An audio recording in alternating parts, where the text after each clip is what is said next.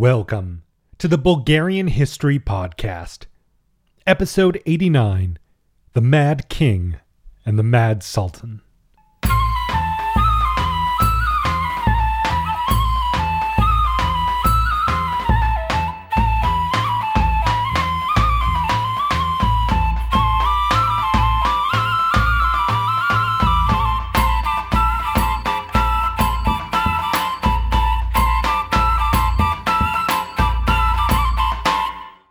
Now, first, thanks to Bonistoff for increasing his pledge, and for listener Tim French for having time to meet up with me while he was visiting Sofia.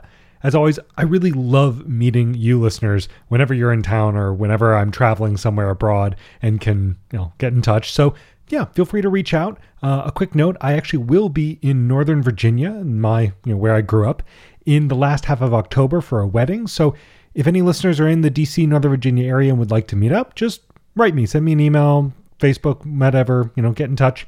And if there's enough of you, maybe I'll arrange like a whole meetup and things. It's always so much fun. So we'll see if there's enough of you to do it. So, getting into it. Last time, we started off by reviewing the more gradual changes that were happening as the 16th century transitioned into the 17th century. The Timar system for administration, military mustering, and tax collection was gradually falling apart as the central government took direct control of more lands and used tax farming to raise the funds needed to pay for a modern standing army. Then, in the narrative, we saw a surprise invasion by the Safavids make quick progress before dealing a crippling blow to the Ottoman army. In Europe, all three former vassal states were able to exert their independence from the Ottomans, even as rebellion in Transylvania created a state that was more independent from the Habsburgs and actually leaning slightly towards the Ottomans. Uh, as always, we still see this balancing act in these states between the Habsburgs, the Poles, and the Ottomans. Ultimately, though, the long Turkish war between the Ottomans and the Habsburgs finally ended, bringing peace and stability to the frontier. In Transylvania, we ended up with Gabriel Bathory forcing the Diet, the kind of parliament, to elect him as prince. But Gabriel wanted to control Wallachia and Moldavia as well, just like Michael the Brave had. His first target was Radu Sherban of Wallachia. However, he was persuaded not to invade, and Radu ultimately swore fealty to him. But within months, the Voivode of Moldavia had done the same. And yet, his luck only continued when, in the following months, he also gained recognition from the Holy Roman Emperor and the Sultan. The conditions were there, even though he actually couldn't seek the Hungarian crown, but still he was exempt from Ottoman taxes for three years. He was in a great position. But just like that, you know, his position was secure, but he didn't really rule over a united state in the same way Michael the Brave had. But still, he was the undisputed Prince of Transylvania and received fealty and tribute from Wallachia and Moldavia. Not bad. I'll also take a moment to point out how these years of war really changed the Ottoman relationship with these states. Uh, suddenly, the Ottomans had much less direct control and more sort of sphere of influence kind of uh, impact there. Now, within Transylvania, Gabriel had mixed popularity. He angered many nobles by being a bit of a hard drinker who slept with their wives, all the classic stuff. But he did grant more rights to Orthodox priests, making him popular in that community. Still, it wasn't really a huge surprise when a man working on behalf of Catholic nobles tried to assassinate him in 1610. Mm, you could see it coming. Now, by that summer, he was already ready for his next move and decided to renege on the deal with the Holy Roman Emperor Rudolf and seek to unite Hungary and Transylvania to unite their crowns with the help of the Ottomans, who would have been glad to see them as a new power under their influence, balancing the Habsburgs in that region. To do this, he demanded money and soldiers from all of his vassals, including Wallachia and Moldavia. But ultimately, he got only a fraction of what he asked for, forcing him to negotiate with them instead. Once the negotiations were done, he wanted revenge on Wallachia in particular. He was furious about not getting the soldiers he asked for, and so he invaded, overthrew Radu, and brutally pillaged the countryside. He then sent envoys to the Ottomans, proposing to invade Poland next, with Moldavia likely being a kind of waypoint on the way there. Even the Ottomans were actually taken aback by his actions and actually began to refer to Gabriel as the Mad King. I mean, the guy was trying to build this state, but you know, he's demanding all these things. He's drinking, he's sleeping around, he's punishing his vassals. I mean, the guy's just intense. And around this time, the early months of 1611, though still Gabriel wasn't the only one being a bit crazed and running around and taking people's lands, there were things like that happening happening elsewhere. Now, Rudolf II had been Holy Roman Emperor for 36 years but Bohemian Protestants were angry at his rule and wanted more religious freedoms. Remember, the Habsburgs were very Catholic. Despite some concessions to the Bohemian Protestants, it wasn't enough, and they worked with his brother Matthias to overthrow him. Rudolf would die within months of being overthrown, and, well, that was it. Matthias was so- shortly afterwards elected Holy Roman Emperor himself. So, we have a new Holy Roman Emperor, but it remains to be seen what that's going to change. But for now, back to Gabriel the Mad King. Now, Sultan Ahmed ordered him to leave Wallachia and appointed a new voivode to rule there. Now, again, obviously, the Ottomans kind of want Gabriel to be a bit stronger so he can counterbalance people in the region. But still, Wallachia is their territory, well, their vassal state at least, and they don't want it to be ravaged and pillaged because then it won't be able to provide the money and troops that the Ottomans want. So Gabriel was furious. He didn't want the Ottomans butting in, but he knew there wasn't really much he could do. He had to stay on their good side if he was going to kind of combat the, uh, the Habsburgs, so he complied. Almost immediately, the deposed Voivode Radu took control of the army, uh, an army of Cossacks and Moldavian mercenaries, and took back control in Wallachia. So it was on because remember, Gabriel basically overthrew Radu and hated him. So Gabriel ordered his forces to gather and invade Wallachia a second time. But the nobles in Brasov, the nobles in, around Brasov rose up against Gabriel. They saw their chance. And Radu invaded, seeing that this kind of uprising gave him his own chance. And with these nobles at his side, Radu defeated Gabriel in July of 1611. But Gabriel had even bigger problems because that new Holy Roman Emperor, Matthias, was mad as hell at him for his actions and also invaded Transylvania. Just like that, the Habsburgs and Wallachian forces were invading from two sides and managed to reach and lay siege to the Transylvanian capital, though they couldn't manage to take it. Gabriel, unsurprisingly, now sought Ottoman support because, well, what else could he do? As annoyed as the Ottomans were with him for making so much trouble for no damn good reason, well, they on both sides, right? He was all the Ottomans had, and the Ottomans were all he had. So the Ottomans sent soldiers. Now, when their army arrived, it forced the Wallachians to retreat, allowing the remaining Transylvanian forces to defeat the Habsburg force. Now, Gabriel, his plan was now to invade Habsburg controlled Hungary, but the Ottomans refused to go along. They this was enough, right? They they wanted to keep Gabriel in power, but they weren't going to help him conquer new lands and so a deal was reached. The Ottomans, for their part, wanted Gabriel gone. They were done with his BS. And so they agreed to replace him just as Transylvania was descending into civil war. One man rose up against Gabriel on behalf of the Ottomans, but was defeated in battle and killed. Now, by this point, no doubt you've noticed that, well, to put it lightly, the whole situation's a damn mess.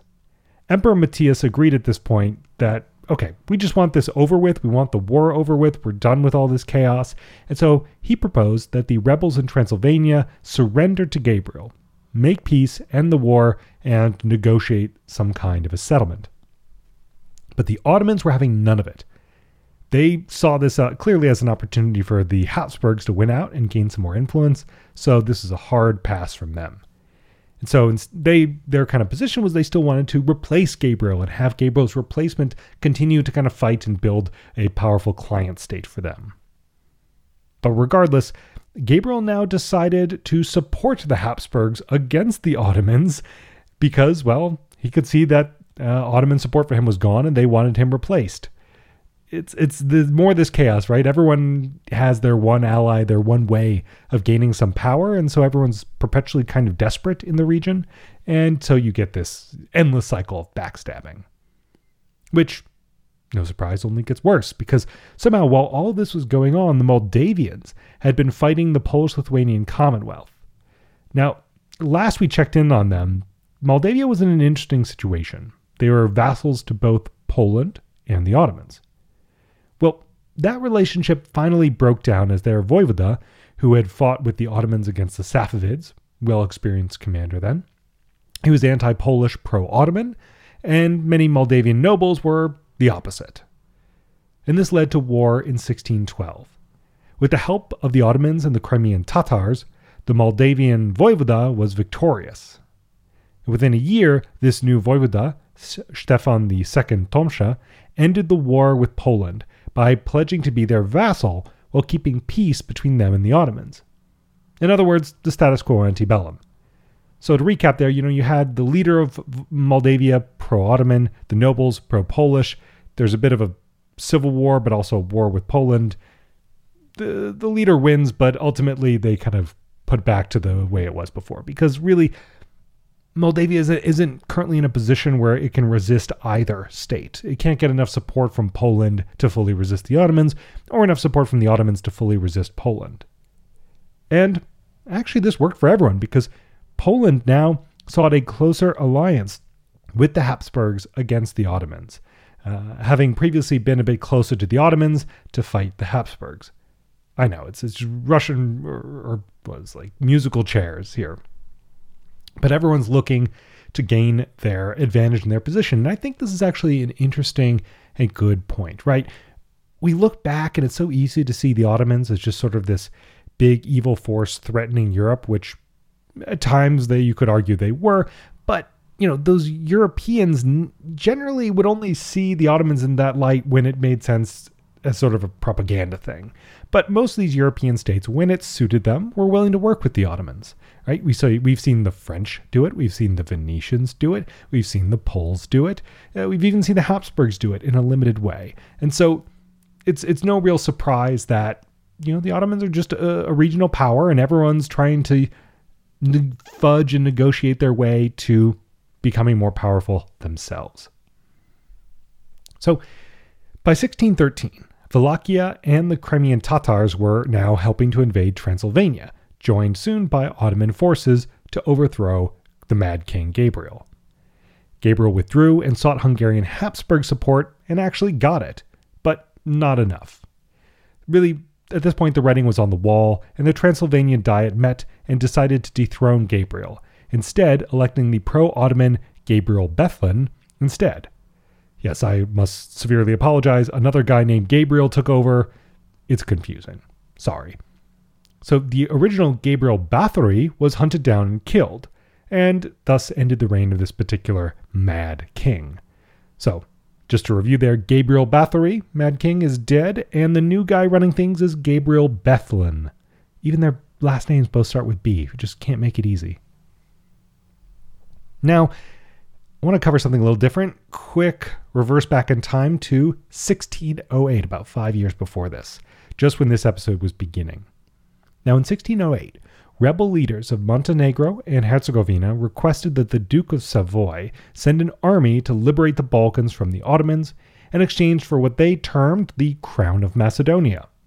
Now, what the Crown of Macedonia was, who knows? But, you know, Alexander the Great connotations, et cetera, et cetera. it sounded good. And if you're a Europe, you know, Western European noble, that sounds cool. You'd like to be the king or the emperor of Macedonia, so they thought that would be a nice little carrot they actually also got some backing from the Pope. And so this is interesting, right? We saw all these rebellions throughout the Balkans fail, but those rebellions also were never, never able to get much outside support, even from the Habsburgs, even when the Habsburgs were actively at war with the Ottomans.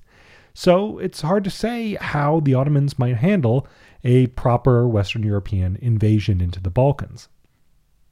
So it seemed like this was going to happen, but during the subsequent years, with all the chaos raging around the principalities, nothing really came of it.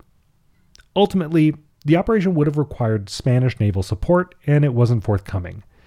Remember, at this point, Spain was the major kind of rival to the Ottomans in the naval situation in the Mediterranean, and so they were the only ones who were going to be able or willing to kind of ferry an army that would be necessary to challenge the Ottomans in the Balkans. So, yeah, it didn't happen. And so the uprisings against the Ottomans in the Balkans were now well and truly over. But this really is, I think, an interesting point here how, you know, because no single European power, even the Habsburgs, really had the strength to challenge the Ottomans on their own. Uh, as far as, I mean, you could win a limited regional war against them, but really to reconquer the Balkans, you needed this kind of cooperation. And again, you know, it's not like all of Europe was united against the Ottomans. Everyone was in it for themselves. Everyone had their own goals. It's much like what we saw, you know, many episodes past in the Crusades. And so even when there's all these uprisings and the Ottomans are kind of weak and there's this great opportunity, unless all the stars align and all the major players all agree at this moment, yeah, this is what we should do, then it's not going to happen. And so it didn't happen. Now, another quick note back in 1612, the Ottomans renewed trade treaties with England, Venice, and France, as well as signing their first ever trade treaty with the Dutch Republic. Now, we're going to talk a bit more about the Mediterranean. We've seen this rivalry between the Spaniards and the Ottomans in the Mediterranean pass on over many, many decades. But this shows that the Ottomans are also trading. I mean, they're also making formal trade treaties with these faraway countries. And as we'll see shortly, you know, Ottoman ships and Ottoman supported ships uh, are going to make it out into the Atlantic and into very far flung places. And so although there's still some Christian Muslim conflict in the Mediterranean, it's still going on on a low, low key kind of state. But trade is picking up in the Mediterranean, and we're getting a little bit less conflict, a little more trade now. but still, the sea is a place of warfare, and in 1612, the Ottomans actually landed forces to try to capture the city of Messina in Sicily. But it was a complete failure, with ships and soldiers being captured in large numbers. The Spanish, who controlled that area, retaliated by attacking an Ottoman castle in Greece. And upon hearing that an Ottoman fleet was on their way, they set themselves up to fight them. And the two forces engaged, and it was a complete Spanish victory with many more Ottomans killed or captured, despite the Ottomans actually slightly outnumbering the Spaniards. So, this is another reminder, right, that there's less conflict in the Mediterranean, but it's still happening a reminder that despite there's the fact that there's no formal war between Spain or the Habsburgs more broadly and the Ottomans, that these things are still happening.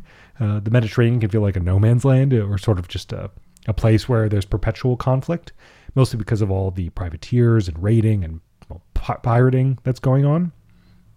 But it's also an interesting reminder that the Ottoman domination is really waning, right? That the Spaniards were able to score a huge victory, and there's going to be more of those against the Ottomans. Whereas previously, the Ottomans were just knocking up win after win after win in battles like this in the Mediterranean. Okay, but switching gears again, what was happening with that Ottoman Safavid War that had started six years ago? And, well, you know, the Safavids made all these major gains, so what's going on here? Peace, remember, was finally established with the Habsburgs, and so the Ottomans are now able to focus entirely on this front. So, from 1607 to 1609, Ottoman forces initially focused on crushing revolts against them in Anatolia, killing tens of thousands of people there. But unsurprisingly, the Ottomans saw this as the first step towards fighting the Safavids because inevitably their supply lines were going to pass through Anatolia. And we've seen for at least a century or two that the Ottomans had problems with you know, different ethnic and religious, in the sense of different types of Muslims, groups in Anatolia that kind of had this threat of rebellion that they they weren't likely to support the Ottomans, so the Ottomans are constantly fighting them. In this case, they're basically turning to almost you could say ethnic cleansing. I mean, killing tens of thousands just to make sure that these people cannot rise up against them and challenge their supply lines while they're fighting the Safavids off to the east. Now, by 1610, the main Ottoman army was ready, those rebellions had been put down, and so they moved to engage the Safavids near Tabriz. But no major battle occurred. Now, that winter, the Safavid Shah died. Not a shock, he was in his 90s, which is amazing for the time. But this death was opportune timing for the Ottomans, because originally the Safavids were preparing to fight a major battle and to defeat the Ottomans in 1611 but the death of their Shah made them willing to sue for peace. The Ottomans clearly didn't believe that they had the resources to press this small advantage, and so they agreed to peace. Now, the Treaty of Nasuh Pasha was signed in 1612 and saw the Ottomans surrender all the territories they had gained in the previous war against the Safavids, effectively returning the border to what it had been in 1555. It was a substantial territorial loss for the Ottomans, including Georgia, much of Armenia, Iraq, and lands in Persia. But the Safavids did agree to send them 59,000 kilos of silk every year as a kind of tribute. It was, okay, despite the tribute thing, it was the first time the Ottomans had lost territory in a treaty in over three centuries of Ottoman history. So anytime they've lost territory, it's been temporary, it's been in battles and in the middle of wars and things. But signing a treaty which formally recognizes territorial losses had never happened to them. Still, despite agreeing to the peace, honestly, the Ottomans saw it more as a truce and were just as determined to regain these territories as the Safavids had been to regain them after their original loss in 1590. Honestly, it wasn't hard to find an excuse for war to resume, as the Safavids ultimately never sent a single silk payment, and so by 1615, the Ottomans decided that, well, treaty's broken, war is back on. Around that time, the Ottomans were also in discussion with the Poles and the Moldavians about Cossack raids on their lands. The Poles claimed that these were not Cossacks living on their lands, but rather those living on lands controlled by Moscow.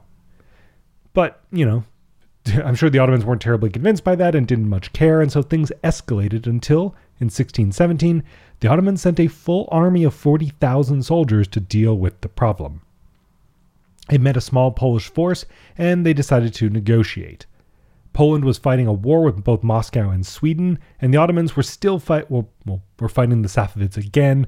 And so, despite this major show of force, neither side was really interested in this war escalating and would rather just negotiate to end the raids.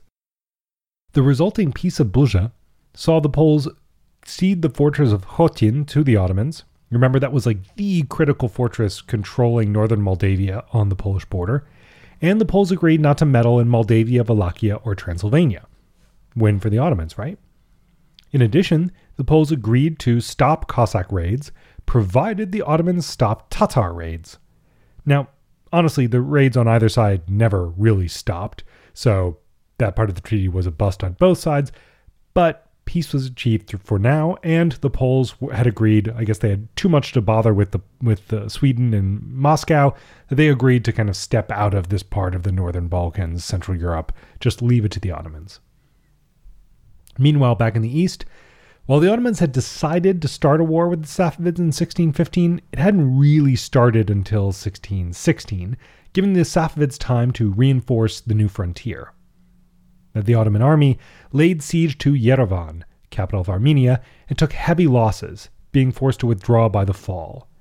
The Ottoman commander was replaced, and not much happened for the rest of the year until, uh, well, for that rest of that year and for the full year of 1617. We really tend to kind of find this that when it comes to these Eastern wars with the Safavids, I think it's because the distances are so great, but you can go a whole year without much happening.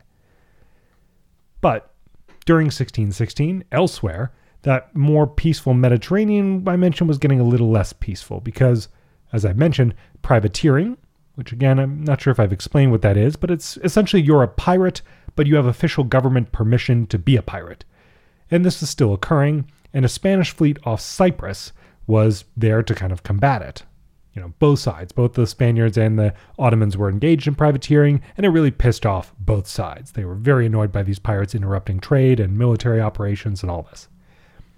So, although the Ottomans and the Spaniards were not technically at war, again, the privateering went on anyways, no one cared. And a small force had already of Spanish privateers had actually captured many Ottoman vessels and alarmed the Ottoman governor of Cyprus enough to call on the Ottoman navy to deal with them. Now, this Ottoman naval fleet outnumbered the Spanish 7 to 1. And the Spanish, well, they knew this Ottoman fleet was on the way and decided to wait for them off the Anatolian coast. When the two forces met, the first day was inconclusive, with the Spanish holding their ground. The Ottomans made a more concerted attempt to take the Spanish flagship the next day, but failed, as they couldn't really overcome intense musket fire from the Spanish ships. After a third day of intense Ottoman attacks, Their renewed failure to really make any dent in the Spanish force convinced them to break off and retreat. It was a remarkable victory for the Spaniards. The Ottomans lost around 3,200 soldiers compared to just 93 Spaniards. In many ways, it was a repeat of the Battle of Cape Corvo, which I mentioned earlier in this episode, but on a much larger scale. Now, I did some digging. I couldn't find a really adequate explanation of just why the Ottoman Navy was getting trounced by the Spaniards. But the more important, broader point is that while the Ottomans are still a major power in the Mediterranean, their naval power is waning, even in the eastern Mediterranean, even off the coast of Cyprus, where previously, you know, with the failure of the siege of Malta in 1558, you know, the Ottomans failed to really make uh, that much kind of headway into the Western Mediterranean, but the Eastern Mediterranean was an Ottoman lake. But the Spaniards were clearly able to project power there now. okay, though back to the Safavid War. I left off mentioning that not much happened in 1617. Well, that was a bit of a lie because there was one major exception. Sultan Ahmed I, the Ottoman Sultan, died of typhus in November at the age of just 27 years old. Now, he'd only ruled for 14 years, but he'd done quite a bit. He'd constructed what we now know as the Blue Mosque across from the Hagia Sophia in what's now Istanbul, a remarkably beautiful building, which I always found this fascinating, despite being constructed about a millennium after the Hagia Sophia, was still not as architecturally ambitious as its older Byzantine neighbor. It has these massive elephant columns which support its dome, and a dome which is actually covering a smaller space than the Hagia Sophia next to it. So, still, a remarkably beautiful building. So, as always, the death of a young sultan presents a major problem for the Ottomans. That tradition of placing sons around the empire as governors, with the one closest to the capital being the heir apparent, well, that tradition is gone. And gone too was the tradition of killing all of the brothers of a new sultan to make sure none of them could overthrow the sultan. Now, with Ahmed's death, there were many, many eligible princes, and all of them lived in the palace. So you can see this is a very, very dangerous situation for an empire which is paranoid about civil war for good reason. Now, Ahmed had an eldest son, Osman. However, the boy was just 14 years old, and so a powerful court faction decided to place Ahmed's brother Mustafa on the throne instead. It was the first time in Ottoman history a brother had been installed instead of a son. Thus, the 26 year old became Sultan Mustafa I.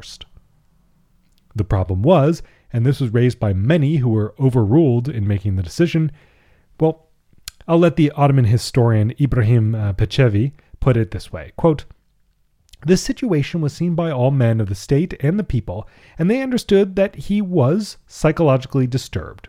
End quote. So, that is, the new Sultan Mustafa was not quite right in the head. We don't know exactly what was wrong with him, but everyone agreed he was not the most mentally stable man. So, what's clear though is that this mentally unstable 26 year old was really more of a puppet of powerful forces at court who had installed him. And four months and four days later, a different faction in the palace managed to successfully replace him with the still 14 year old Osman, who now became Sultan Osman II. Needless to say, the boy had quite a name to live up to, and, well, he was in an awkward situation having just been installed to replace his uncle, who was not killed. Mustafa's still alive, just off being mentally unstable somewhere else. Now, Osman, despite being 14 years old, well, he had big ambitions, and he wanted to start by winning the war against the Safavids. And to that end, he sent a 100,000 man army to invade Persia through Azerbaijan. But the Safavids learned of this plan and laid a trap. Now, the Ottoman army successfully took Tabriz, though it later had to be evacuated.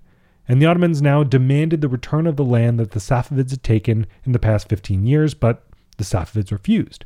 And instead of engaging the Ottomans, they retreated, luring the Ottoman army further into their territory. Then, the Safavid army ambushed the Ottomans and won a complete victory. Still, the Ottomans weren't done. They sent a new commander and they kept pushing. They didn't want to lose this war, particularly that young Osman probably knew that if he lost this war, it could, well, it could be very bad for him. He wasn't such a strong force on the throne. He didn't have a powerful faction at court that was really backing him for him. Uh, they just thought he, they could control him. And so, yeah, precarious situation. And so that new Ottoman commander got in there, push, push, push, and convinced the Safavids to sue for peace. So there wasn't a big Ottoman victory, but they got peace. And so, probably best for young Osman. The Treaty of Serav was essentially the same as the previous treaty, with some slight adjustments to the border and a halving of the amount of silk that the Ottomans were supposed to receive every year.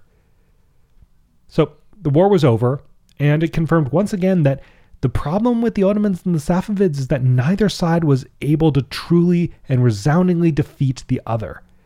The best they could hope for is a balance of power that suited both sides. However, as this conflict was winding down, a far larger one was beginning in the West. That same year, 1618, the defenestration of Prague, a favorite historical event of anyone who loves the English word defenestrate, which literally only means throw a person out of a window. Well, and that's literally what happened. A Catholic priest was thrown out of a window in Prague. It happened twice. Google it, it's pretty fun. What's important for us is that this event kicked off the 30 Years' War, an epic continent wide, you know, almost yeah, European continent wide war between Catholics and Protestants. So, this is going to be obviously a major event in this podcast. It's going to affect a lot of things. But at this moment, the young Sultan Osman went to war with Poland, Lithuania over their failure to stop the raids they had agreed to fa- stop in that previous treaty and at this moment, the beginning of the war was set to benefit them anyways. Now, Gabriel Bethlen, the, their loyal vassal of the Ottomans and Prince of Transylvania, was convinced to join the Protestant side of the war, of the Thirty Years' War, despite Polish threats not to do so. It's a bit confusing. Thirty Year War is starting. Gabriel's getting involved on the Protestant side. Poland is not involved in the Thirty Years' War formally, but they're sort of influencing things and they're going to war with the Ottomans. Lots happening. In the first full year of the war, 1619, Gabriel Bethlen invaded Habsburg controlled Hungary and made quick gains. However, by the end of the year, he had failed to take Vienna and was defeated by a Habsburg army made up largely of Polish mercenaries. Again, Poland was technically neutral in the war, but had sent mercenaries to help the Catholic side. Around this time, the old and poor health uh, Emperor Matthias was pushed out and replaced as Holy Roman Emperor by his 40 year old cousin, Ferdinand II. And, well, Matthias and his brothers all n- had no children, and so the kind of Habsburg throne went to a cousin instead of one of their children.